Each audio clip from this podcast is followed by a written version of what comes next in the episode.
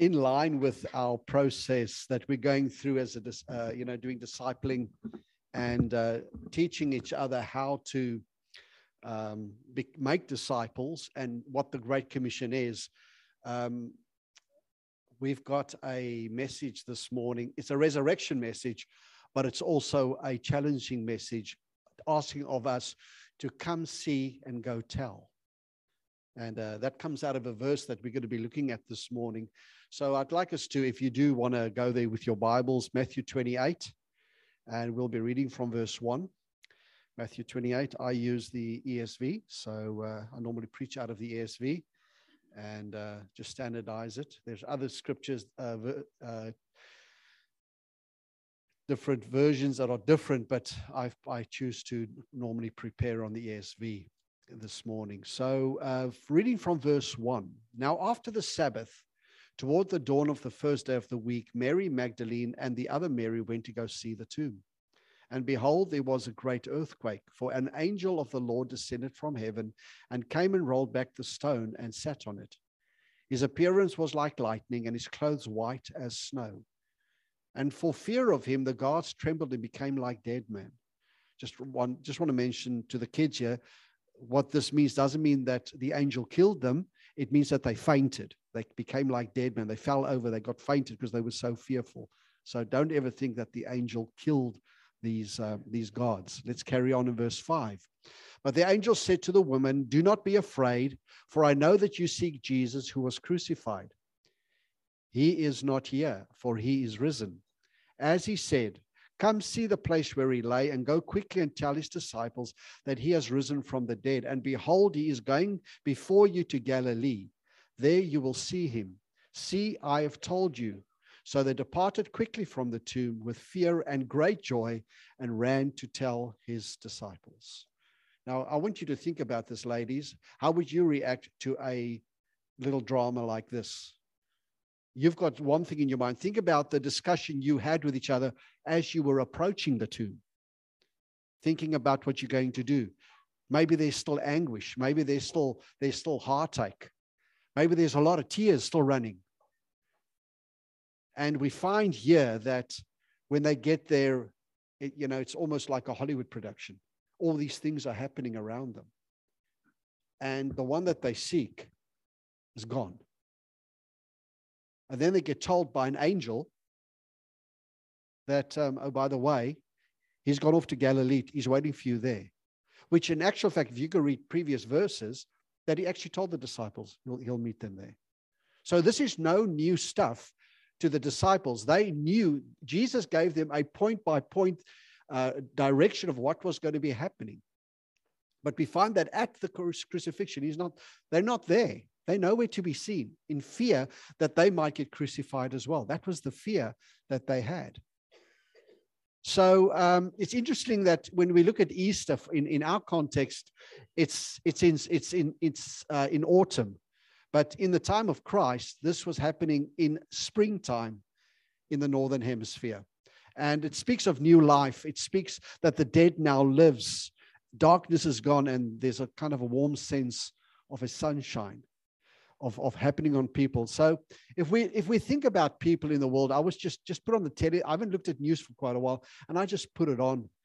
And I just realized again that the war in the Ukraine is still carrying on.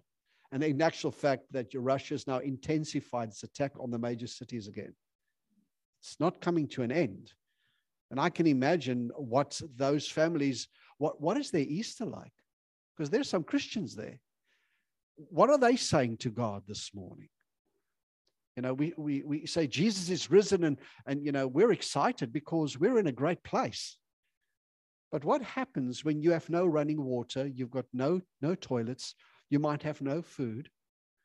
Um, and you're sitting in a, in, a, in, a, in, a, in, a, in a helpless situation. How do you rejoice in the resurrection? How do you rejoice in that? And I think sometimes we forget how tough people gets it, how, how tough people have it. I can remember there was a there was a story that I that I read once. There was a um, a missionary from from uh, or a pastor from from China came to the U.S. and he was doing a bit of an itinerant, uh, you know, trying to raise funds for the for the for the Chinese church many, many, many years ago. And um, the pastor came to the pulpit, and he said to them, um, "You know, brother from China, we're so sorry." For, for the you know the way that you've got to serve Jesus, you know, being martyred, being underground and everything. And then when the Chinese gentleman came to the front, pastor, he looked at him, he says, Actually, I feel sorry for the Western church because you have it too easy. And you don't understand what it is to take up your cross daily. Not in that intensity that we have to, you know, we've got to, we're underground. We never know where the next church service is going to be. We've got to kind of let it come through, and people have to meet somewhere with, with a possibility of being martyred every time they go to church. How do we how do we respond to the resurrection service or to the resurrection message? If if that is our daily our daily cross that we could be killed at any moment. I mean, Indonesia, just down the road, pastors are disappearing overnight, never to be seen again. How do they? Maybe they're in a dungeon, they, maybe they're in a hole somewhere. How do they respond to the resurrection message? Easter, and especially the Resurrection Sunday, carries good news. Because it's not about what happens around us, it's what's happening on the inside. It's quite interesting. Paul writes, he says, For the joy of the Lord is my strength. Not easy circumstances, we find that most of the encouragement that comes from Paul's writings comes from prison. And it's not the type of prison that we have at Woodford, where you have three guys to a room that have television, they have four meals a day or three meals a day. Wonderful. That's not the prison that Paul talks about. He's talking about a hole where there are rats that are his companions. There's no light, there's no running water, there's no sewage. There's no toilets. But yet he says, the joy of God is my strength. And so when I think, when I think about, when I think about the, the, the, the terrible things happening in the world, I realize that it's only the joy of God, the inward resurrection power of God on the inside of me that can make me feel okay, that can make me say, this is fine. This is just temporal. There will come a time that this will pass because I will go from one, one place of temporal calamity into glorious presence of Jesus. And we have to understand there are people this morning that are in despair in Australia. There are people this morning that are afraid of what tomorrow holds. There are people that are afraid to go to work or for people to say, Am I going to get work this coming week? And we don't sell the benefits. We, we sell the assurance that he that started a good work in me will complete it. And the way that that work will look is up to him. It's not up to me. It's up to him. And I've got to be okay. And I'm going to use maybe not very good pulpit language here. We've got to be okay with the cards that we are dealt. We've got to be comfortable with that. We've got to be okay with the calamity. We got to be okay with the with the bombs falling around us. We got to be okay when people ostracize us at the office for being a Christian. We got to be okay with that. We can still smile through that because our life is not dependent on happenings.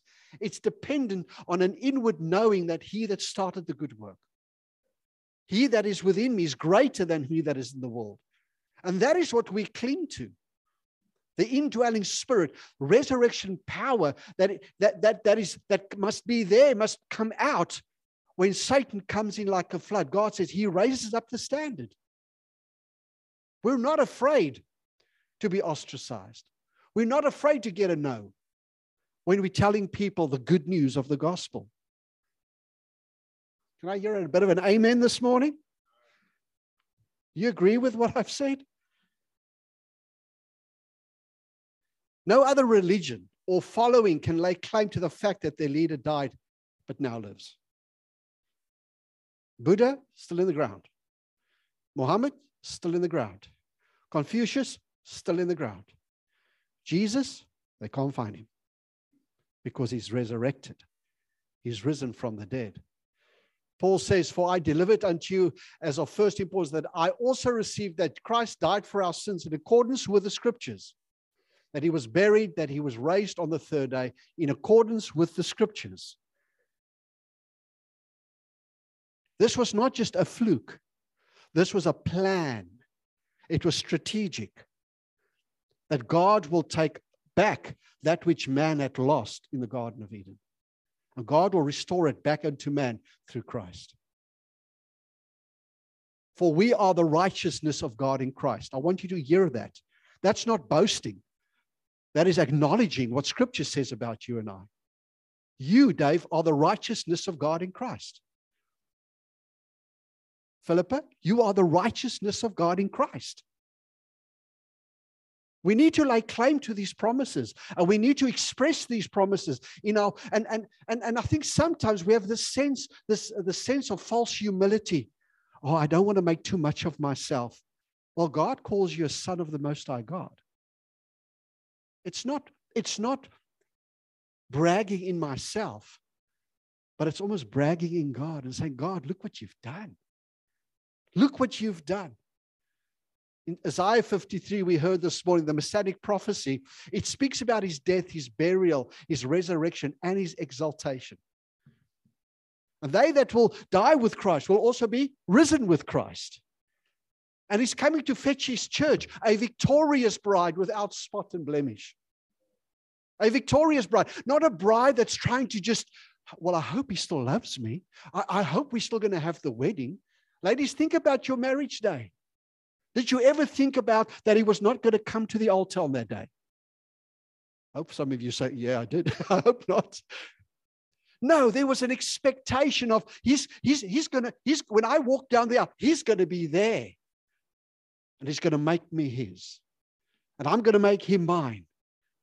And his banner over me is gonna be love. Church, we're the bride of Christ. We're excited for Jesus to come.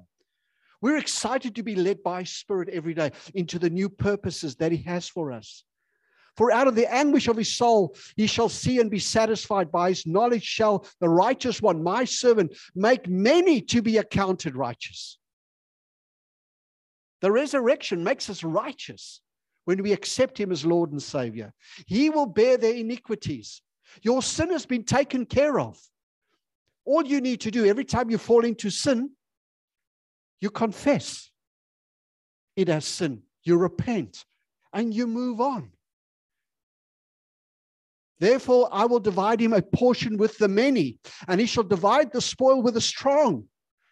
Look at each other this morning and say, We're strong in him, church. We're strong in him. We're not just trying to make ends meet the people in Ukraine that love Jesus, that care for Jesus, they don't care whether they are sitting under amongst rubble this morning and partaking of his presence. It's okay if the bombs are falling around. It's okay. Why? Because we are still knowing that Jesus is coming back to fetch us, that he will strengthen us in this calamity. He will take us through this thing. And if it doesn't, well, then we say, like Shadrach, Meshach, and Abednego, well, if he doesn't, then it's okay. We die. It's this abandonment that we have to have. You know, Jesus was poured out, and I think uh, uh, we, we need to be poured out on the altar, not hold back, just poured out to Him. Because he poured out his soul to death and was numbered with the transgressors. Yet he bore the sins of many and makes intercession for the transgressors. I want you to take note of this. And he does what? He makes intercession. He prays for his transgressions. Sometimes we just want to take people out because they oppose us. Jesus looks upon them after they've given him vinegar to drink. He says, Father, forgive them. They don't know what they're doing. There's an understanding in Christ, even in his humanity, that God is doing something purposeful. And God is doing something amazing behind the scenes. And I want to say to you and I this morning God's doing something amazing stuff in the background that He wants you and I to discover. There's some things that are only found through pressing in and finding out from Him, God, what are you doing? I don't know if any of you have ever played hide and seek with the kids. Yeah, we played some hide and seek. Well, here's an interesting bit hide and seek. As a parent, I wouldn't hide so well that they wouldn't find me for three years. I would hide in a manner that I knew they could find me. And that's the way God works as well. God says, Seek me, and you will you'll find me. If you will seek me with all your heart. You see, there's got to be that commitment. I, I know my, my kids, you know, when, when they would close their eyes and they do the counting, and I mean, they are determined to find me. I mean, they will look under a chair that they know I'm not, but they will see if I'm there.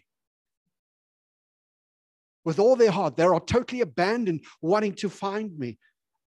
Shouldn't the bride of Christ be so determined to find the bridegroom and seek him that he might be found? This is the resurrection Christ we're talking about. On Good Friday, he was taken outside the walls of Jerusalem to a hill called Golgotha, called the place of the skull. It was the place where all the bad people would be killed. He was taken there. He was hung on a criminal's cross between two criminals.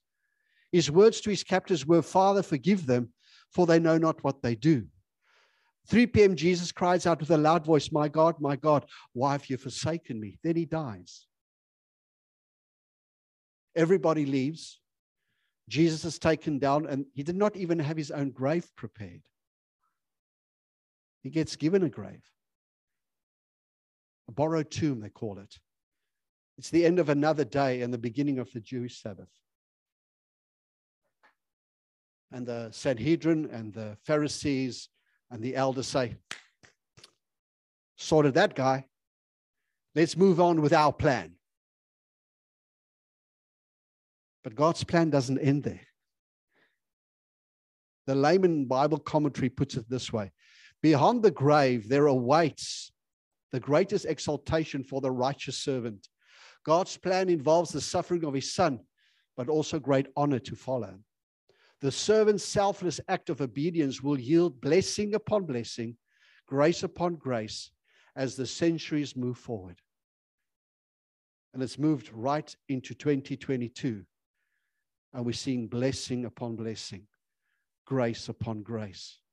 And we're able to gather this morning and rejoice in knowing that He started a good work in us and is in the process of fulfilling that is. And it's it, it we don't need to know what that looks like. What we do need to know is that I will be with you until the end of the age. I have sent you the Holy Spirit that will guide you into all truth. I've sent the Holy Spirit that will convict the world of sin. And then I want you to go along and find these people that I've convicted of sin and disciple them and tell them the good news of the cross, of the resurrection. That's our plan right now. And I love this. Um, I don't know who said this. Um, I couldn't find where, where who said this, but it, it says the tube was opened not to let the body of Jesus out, but to let the world see in. How powerful is that? Because if you go to the grave today, people there are millions of people that go to the tomb, and all of them come back with the same story. It's empty. it's empty. Whether this is whether this is a, a believer or a non-believer, all of them say the same thing. Jesus isn't there no more. It's not a closed tomb with the epitaph. It's open. We can walk in and we can see that there's nothing going on there. So let's get back to my last my four words that I believe that every single every single Christian needs to have part of their vocabulary. We read from uh, Matthew 28, verse 5. Do not be afraid, the angel says, for I know that you seek Jesus who was crucified. He is not here, for he has risen. As he said, Come, see the place where he lay. They were shown the empty tomb, then sent out with a message to tell the disciples. Where am I? Then it goes on in verse 7 Then go quickly and tell his disciples that he has risen from the dead, and behold, he is going before you. There you will see him. So the, the, the, three the three words that I the four words that I want us to look at, and it's kind of the title of the sermon this morning. The first one is come, come see.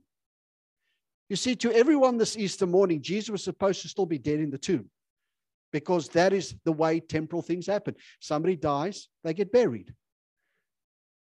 He's been betrayed by Judas. He's been forsaken by his disciples. He's been denied by Peter. He's been tried by the Sanhedrin. He's condemned to death by Pontius Pilate. He's been crucified at Golgotha. He's buried in the tomb of Joseph Arimathea. That's the historical what happened. And then they're told to enter into the tomb to come and see. Not stand outside. I want you to know that he is not here. I want you to walk into the tomb. A lot of people say that's pretty creepy. Don't know who's ever, I don't know if you did this as kids. We always used to dare each other to go walk through the graveyard at night. Don't know if you ever did that. Maybe it's just, maybe just a South African boy thing. And then, of course, what we would do, we'd have somebody under a sheet somewhere. Okay? And then we would prove each other's manhood by who would scream the least. Everybody always screamed and everybody always ran. But the world today, there is a similar invitation given in the scriptures, like the morning, like, like that morning.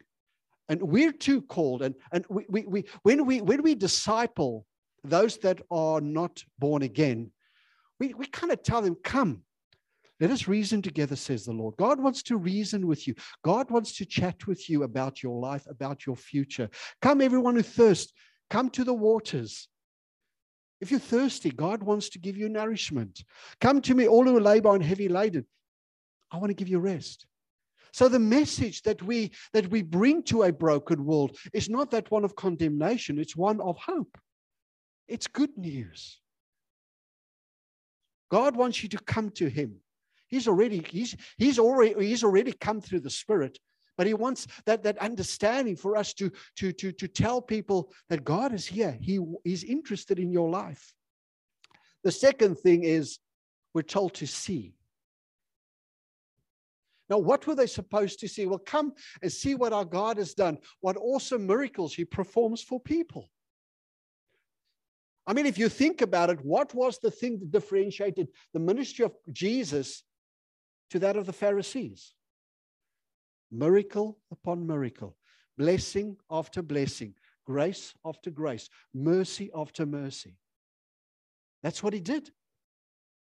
He brought good news to people. And if we are to be the ambassadors of Jesus, what message do we bring? Good news, not that of condemnation. We don't try and convict people of sin. That's the work of the Holy Spirit. We disciple those that God brings along to us.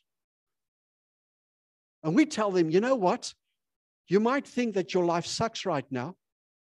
You know, it's okay because sometimes I think my life sucks as well, although I'm a churchy. There are times that I think my life is just no good, not acceptable. But that's why, just like you, friend, I need a savior. I don't have it together. I don't presume to be perfect. It's quite interesting when you speak to a lot of people that are not Christians, they say, Oh, I'm not good enough to go to church. Thinking that everybody that comes to church are good. God says there's no one good except Jesus. So we tell them as well listen, we're going to the emergency ward on Sunday morning because we need some help. There's something that's messed up that we need the surgeon, the Holy Spirit, to look into and rectify within that hour and a half that we meet together as a body believers. It might be a physical thing that we want God to reveal to us. It might be an emotional thing. It might be a social aspect, a struggle that we're having with, with somebody in church or, or having in, in our family. And God comes along and He says, This is what you need to do. And it's not always the nice stuff. He doesn't always give us things to do that are nice. You know, I, I, can I can remember when I spoke to somebody a while back, somebody that's just given their life to Jesus. Uh, the person said to me, "You know, I feel so guilty." I said, "Why?" They said, "Because I thought this person will never ever come to Jesus." And I actually want to almost give up on this person and say, "I'm just going to stop telling them about Jesus because." And then when they're not around, they give life to Jesus at home all by themselves. And when they go to church, with this person, it's their first communion because it's a communion service. And this person looks at this other person and says, Oh, listen, let me explain to you what the communion is. Uh, this is what it is. So actually, you can't partake because that's not, you don't understand what it is. Although I just want to give a side, little bit of a side trivia. Did you know that um, John Wesley gave communion to everybody, saint or sinner? because he believed that by taking communion, that act can be a step for that person to get saved. It's quite interesting. I never realized that about John. He wasn't as conservative as, as we thought. He also had groups that he called connection groups with an X in. I mean, pretty, pretty, pretty millennial, eh? You know, we're going to have connection groups with X's. You know, it's quite interesting. So he was, he was, he was a, he was a withered old guy. You know, but what I want to say to us this morning is that we have to understand we want people to come and see. We want people to come and see. Tell them to come and look at your life and say, listen, this is the way I try to live for Jesus. I don't always get it right, but I want you to come and look at my life. I want to be, I want to be completely transparent to you. It's not a hierarchical thing. And I don't want, I want to say this even age doesn't mean you're more Christian than a, a kid that is 16 years old. Age has got nothing to do with it. I said this a few weeks back. I said maturity is how much you allow God to use you. That's maturity. It's not about your age. So let's not look down upon our children. Let's not despise them. Let's allow Jesus to work through them. Let them give us prophecy. Let them come and lay hands on young people and, and get them in. Let them come lay hands on you. When you're feeling ill, speak to a Bethany. Say, Bethany, come pray for dad. Lay your hands on me. Let's go get some oil. Put some oil on me and pray for your dad. Whoops. I can remember we were, uh, uh, uh, uh we, we, we, Arona must have been, oh my goodness, she must have been about five or six. And uh, the one day we were doing home visitation, and or when we did invitation at that, we took all the kids with. So, you know, it was kind of an invasion, you know, when we did when we did pastoral care. But we walked in, walked in with her, and it was quite interesting. Arona went and sat all by herself. And she was looking at this lady that we were at. And there was no apparent thing to think anything. And she comes to Tilla and she says, Tilla, Mama, we need to pray for that lady. I think she's, I think she's feeling sick. This is a little five year old. So, you know, um, Tilla asked this lady, listen, what's the deal? And she just bursts into crying. She says, I've been having a migraine for the last week. And it's really tough even for me to sit here. And so we got Arona to pray for this lady.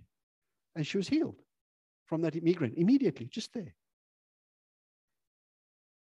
You see, it's not about how much scripture you know. It's about who you know in Scripture. That's what it's about. And it's not about, oh, I hope it happens. If you've done the act, that's fine. But getting to that step of saying, this is what I need to, I need to uh, let, uh, come closer to people. I need to let people see me. I need to let people see Jesus. Come and see what our God has done. He performs miracles for his people. The, the third word is go. Go and learn more about Jesus. Go to God in prayer. Go in the Spirit, allowing Him to live through us. Go to the world where there is a need of the resurrected Christ. Go. Come see. Go. What's the third one? What's the fourth one? Who reckons they know what the fourth one is? Go tell. Okay, we're going to end with that one this morning. It was Henry Ford that said this Those who walk with God always reach their destination. Pretty wise stuff. You want to find out, you want to, you want to stay in your purpose, you want to get to where God wants you to be. Quite easy. Quite easy. Just follow God. Allow the Spirit to lead you into all truth. The women were commissioned with a very important message, mainly to tell the disciples what they'd just been told to do. It's funny, the angel just said, He's not here. This is what you need to go. Go tell the disciples, as he has already told them.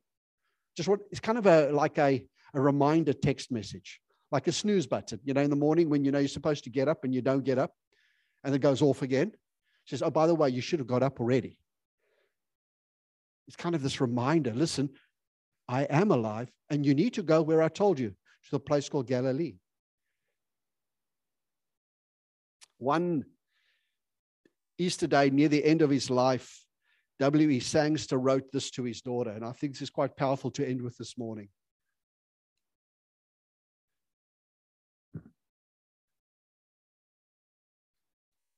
Oops, there we go. It's terrible to wake up on Easter morning. And, and this what happened. He, he wasn't able to speak no more. He had lost his, his capacity to talk. It's terrible to wake up on Easter morning and to have no voice with which to shout, He is risen. But it would still be more terrible to have a voice and not want to shout. When we have the capacity and we don't do it, what a wasted opportunity. We don't really should care what family thinks of us, should we? So, will you have a look around at the family this morning and ask them, Are you going to shout, He is risen with me this morning? Those guys in the back box there, are you going to shout with me this morning, He is risen? Are you ready? You guys want to stand and do it? Or you want to jump and as you do it? Okay, we're going to get all penty on you this morning. All right, let's all stand. Those on Zoom as well, come on, get your family together. So I'm going to count to three, and then we're going to shout at the top of our lungs, He is risen. Are you ready? Uh, you want to loosen some muscles first? Anybody want to loosen some muscles? Yeah? Are we ready? Okay, we all ready? Okay, one, two, three. He is risen! Woo! You want to do that one more time? Let's liberate you a bit more. One, two, three. He is risen! And they say three is a holy, holy number. One more time. He's risen. Amen. Let's take hands across the aisle. We're going to pray this morning. Let's, I want you to, everybody hold hands. I know, well, get close enough if, if you can. Lord, we just break any COVID that will try and jump on people right now. All right, there we go. The joy, the joy. There's a, there's a, there's a spirit of laughing happening here. All right, let's pray. Father, we pray this morning that as a church family, you will open our eyes to see the risen Jesus. In the picture of the empty tomb with the stone rolled away, may we experience that same resurrection power in our lives to point to the continued transformation of our attitudes and of our actions and of our lifestyles. Thank you, Jesus, that you are with us till the end of the day. And now may God Himself, our Father, and the Lord Jesus Christ direct our way unto you. And the Lord make you to increase and abound in love one toward another and toward all men, even as we do toward you, to the end He may establish your hearts unblameable in holiness before God, even our Father at the coming of our Lord Jesus Christ with all his saints.